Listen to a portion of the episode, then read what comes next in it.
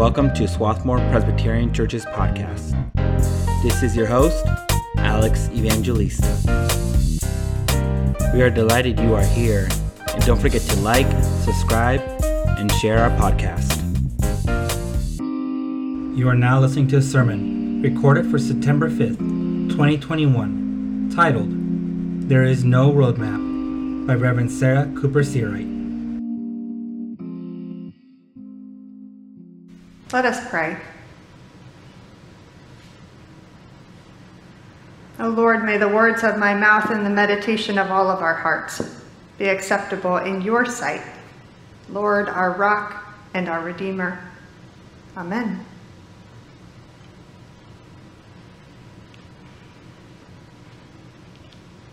It feels a bit like Jesus is all over the place in these two stories we've just heard.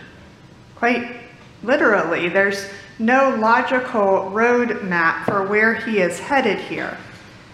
We, we try to trace the path that Mark has him on from Tyre, a wealthy northern port city on the Mediterranean, to the Decapolis, a region inland and south of the Sea of Galilee. Yet to get there, or to return, as Mark says, Mark takes him instead further north along the Mediterranean to Sidon, still on the coastline, just to turn him back around and down again. It makes neither cartographic or logical sense. It would be akin to perhaps going from Philadelphia to Providence to get to Atlanta. Your in-car navigation system would redirect repeatedly before virtually rolling her eyes and shutting down, not quite sure what kind of mess you've gotten yourself into this time. It's a bit, though, how I experience many of us feeling, me included, these days. That is, all over the place. We check our email each week with the question Will you be worshiping outdoors with the birds and the lawnmowers, or online from the safe distance of our couches, or in the sanctuary with our masks on? We check the paper each day wondering Will the numbers have gone down? Will communities have survived yet another storm? Will people have found safety? We check in with our bodies and our minds and our loved ones, worrying is this the right decision for right now? Is there anything else I can do? Is there anything I can look forward to? We feel joy tinged with uncertainty and possibility, hindered by hesitancy, and optimism held in check by reality. And frankly, we don't quite know what to feel one moment to the next because our faithful hearts are beating both with the joy and the pain of living in this moment in history when there is so much to take in and so much that is unclear. Jesus, a bit all over the place himself, walked into that house in Tyre, I imagine, at a particular moment in his own ministry. Just to set the stage, he arrived there having just left a crowd, according to Mark, before whom Jesus took a challenge head on. He remade the understanding of purity laws before the scribes and the Pharisees, the disciples, and the crowds gathered. It is not what is outside that defiles, he says, but what is inside that comes out. All of our well crafted statements and well intended allyship are fine and good, but the integrity of our convictions from the inside can be seen only how we love our neighbor in real time. So, after all of this arguing back and forth, Jesus was seeking some peace, a place to get away, to be on his own. And Mark has him travel all over Kingdom Come in these next two stories, really just to make a point. It's not necessarily the geography, it's the people that matter right now. Jesus is now, you see, among the Gentiles. Jesus assumes that these are not the ones to whom he has called, though. He assumes that he can get some space way out here, perhaps. But his very own rebuke on purity and purpose are about to meet reality. And it seems that he fails his first test even while his own words are still ringing in the disciples' ears. This is not the way that we like to find Jesus. As one oft quoted commentary puts it, caught with his compassion down. The Syrophoenician woman meets Jesus in a particular moment in his ministry, and she is not willing to let him go without getting what she needs. It's like Jacob and the angel with whom he struggles all night, not willing to let go until he receives a blessing. But this woman is not looking for a blessing. She wants something more tangible healing for her daughter. It is purely self motivated act on her part, one that many of us can surely understand. At all costs, whatever is necessary, including getting into a battle of wits with God incarnate, exhausted and grumpy, whatever it takes. This mother is going to make sure she does everything to see her child well. We speak often of the unchanging nature of God. There is a security in this for us, I think. For while everything else whirls and storms around and within us, at least we can hold fast to the immutability of the divine. But Scripture doesn't really bear this up for us. Surely, while God is firm beyond all measure in comparison, in comparison to the shifting sands that sway us, we do see quite a lot of evidence of the changing nature, the adapting of our God to us in relationship with us. After the floods, the rainbow. After Jonah's condemnation and the Ninevites' repentance, grace. At Moses' pleading, another chance for the idol worshiping Hebrews. God changed God's mind about the disaster to be brought on the people. God changed God's mind. It actually reads, instead, God gave them the law and a leader to keep going. We laud the immutability of God but we rely on the grace. And it is on this grace that first the woman, and then after the community of the deaf man also rely. We have found Jesus at a particular moment in his ministry, and it seems to be a moment of growth, of adaptation that impacts mission. It is a moment, a series of them, it seems, of interactions and relationships that expand outward the mission of Christ, not only for the Jews, but for the Gentiles, that is, us, and thereby the whole world. It was personal for her, of course, but it became personal to him. Like the very miracle he then went on to perform on the man, Jesus allowed his own ministry, his own self, to be opened up and released from what was binding it. Jen Brothers is a pastor, counselor, and the co founder of House of Bread, a small nonprofit providing job skills training, mentoring, and friendships to formerly incarcerated women through baking and selling bread. Brothers writes about the challenges the church has faced over this last year and a half, the particular moment in which we find ourselves feeling a bit all over the place.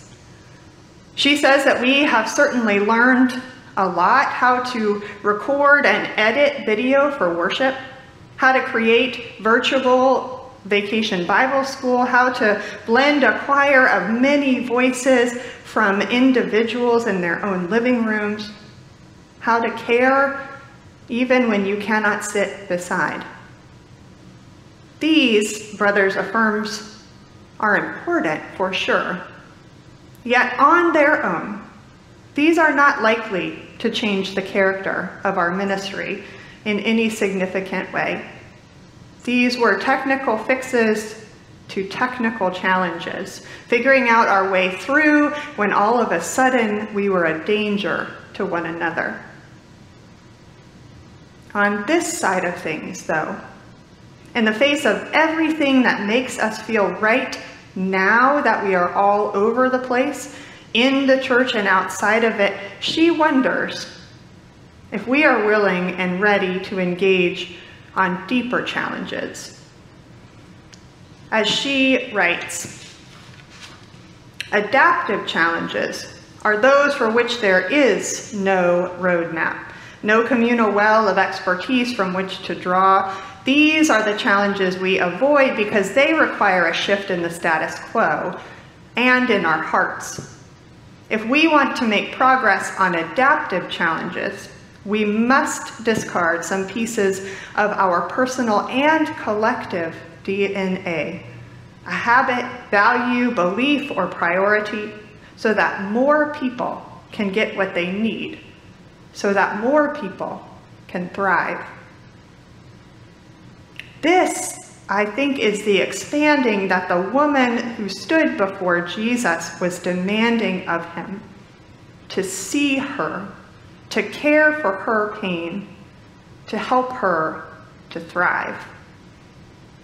It feels like these are the kinds of challenges that we are wandering around these days. I've heard you ask these questions. The ones that ask, what does it mean to be a person of faith in a world of ongoing glo- global pandemic, the politics of which continue to turn us against one another, and the inequities are revealed right before our very eyes? What does it mean to be church in a world awakening more and more to white supremacy and its deadly impacts, while our siblings of color wonder where we have been all this time? What is just in a world of uncertain economy and unstable job markets? What is loving in a world reeling from yet another catastrophe of war, heartbroken as families flood into our airport and many others for refuge, while their loved ones remain terrified. There are no roadmaps for these kinds of challenges. No answers to what ministry, let alone life, look like in the face of any one of these things, much less all of them. No easy way to set our course down Interstate 95 South until it turns to 85 and get off at MLK Boulevard. I think we are a little bit stuck, to be honest. Tired, exhausted, overwhelmed, wanting space. There's no shame in that. We already see that Jesus has his moments. We know that there is such a thing as compassion, fatigue, outrage, fatigue. But at some point, we have to find our way unstuck. We desire release. While it would be easier to find that quiet place to assure the technical fixes along the way, while there is still a lot of effort to be put in sticking to what we know, because even what we know is changing all of the time, but for the Syrophoenician woman, but for the ones who call out in our midst, outside of it, doggedly insisting that we pay attention. That persistent voice pushing us to see something or someone, to shift and refocus and expand towards that which we could not comprehend before. Bishop Douglas Miles is a longtime pastor and organizer in Baltimore. He spoke to a group of faith leaders with whom I met a few years ago. We were gathered to learn how to integrate community organizing practices into our ministries. As we discussed how to promote cultures of change and resiliency in community, Bishop Miles urged that the practice of evaluation after every ministry, every action, every program was important to cultivating this resiliency and growth. He offered three basic questions. In one word, how do you feel? What went well? What could be done differently? He went on to say, in terms of growth, that to grow is to outgrow. And to outgrow is to move beyond ways of acting and thinking to which we have become accustomed. To outgrow is to move beyond what we have become, to what we have become accustomed. What if this were the call that we accepted as the church? To outgrow to the point of fundamental shifts in our life together that make room for us to meet adaptive challenges. What if, through the process of, of evaluation regularly, we are attuning ourselves more readily to the voices calling out to expand our ways of being? We are about to enter into a time in our life together offering up these very opportunities for expansive growth. This fall, we begin a new regular partnership in worship with the saints at Wesley AME right here in Swarthmore.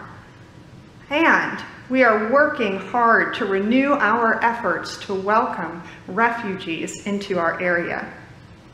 Both of these efforts are informed by difficult but necessary growth that we have had over this last year and a half that convicts us of our call to be and to cultivate anti-racist community.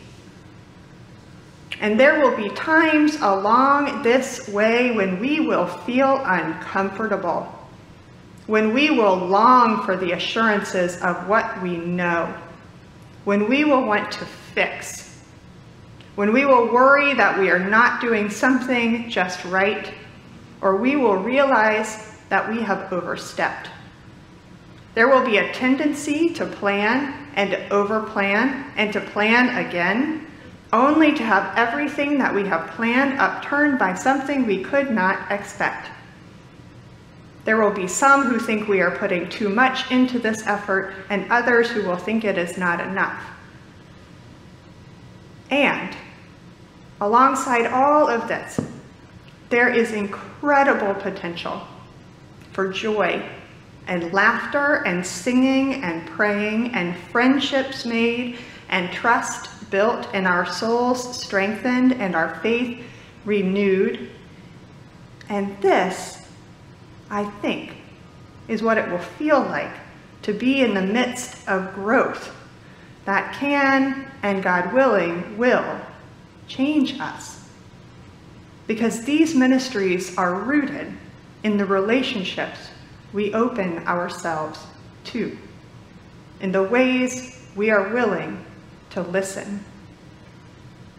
God willing, we may find release from our wandering and renewal on right paths astounded beyond measure, unable to hold it in that we worship a Christ who cares more about people than place who hears those who cry out, who heals those brought to him, a Christ who causes the deaf to hear and the mute to speak. A Christ whose body now is ours, whose mission is ours, whose hands and feet and minds and heart are ours. Thanks be to God. Amen. Thank you for tuning in to this sermon, recorded for September 5th, 2021, titled There Is No Roadmap by Reverend Sarah Cooper Searight. We'll see you soon. May the peace of Christ be with you.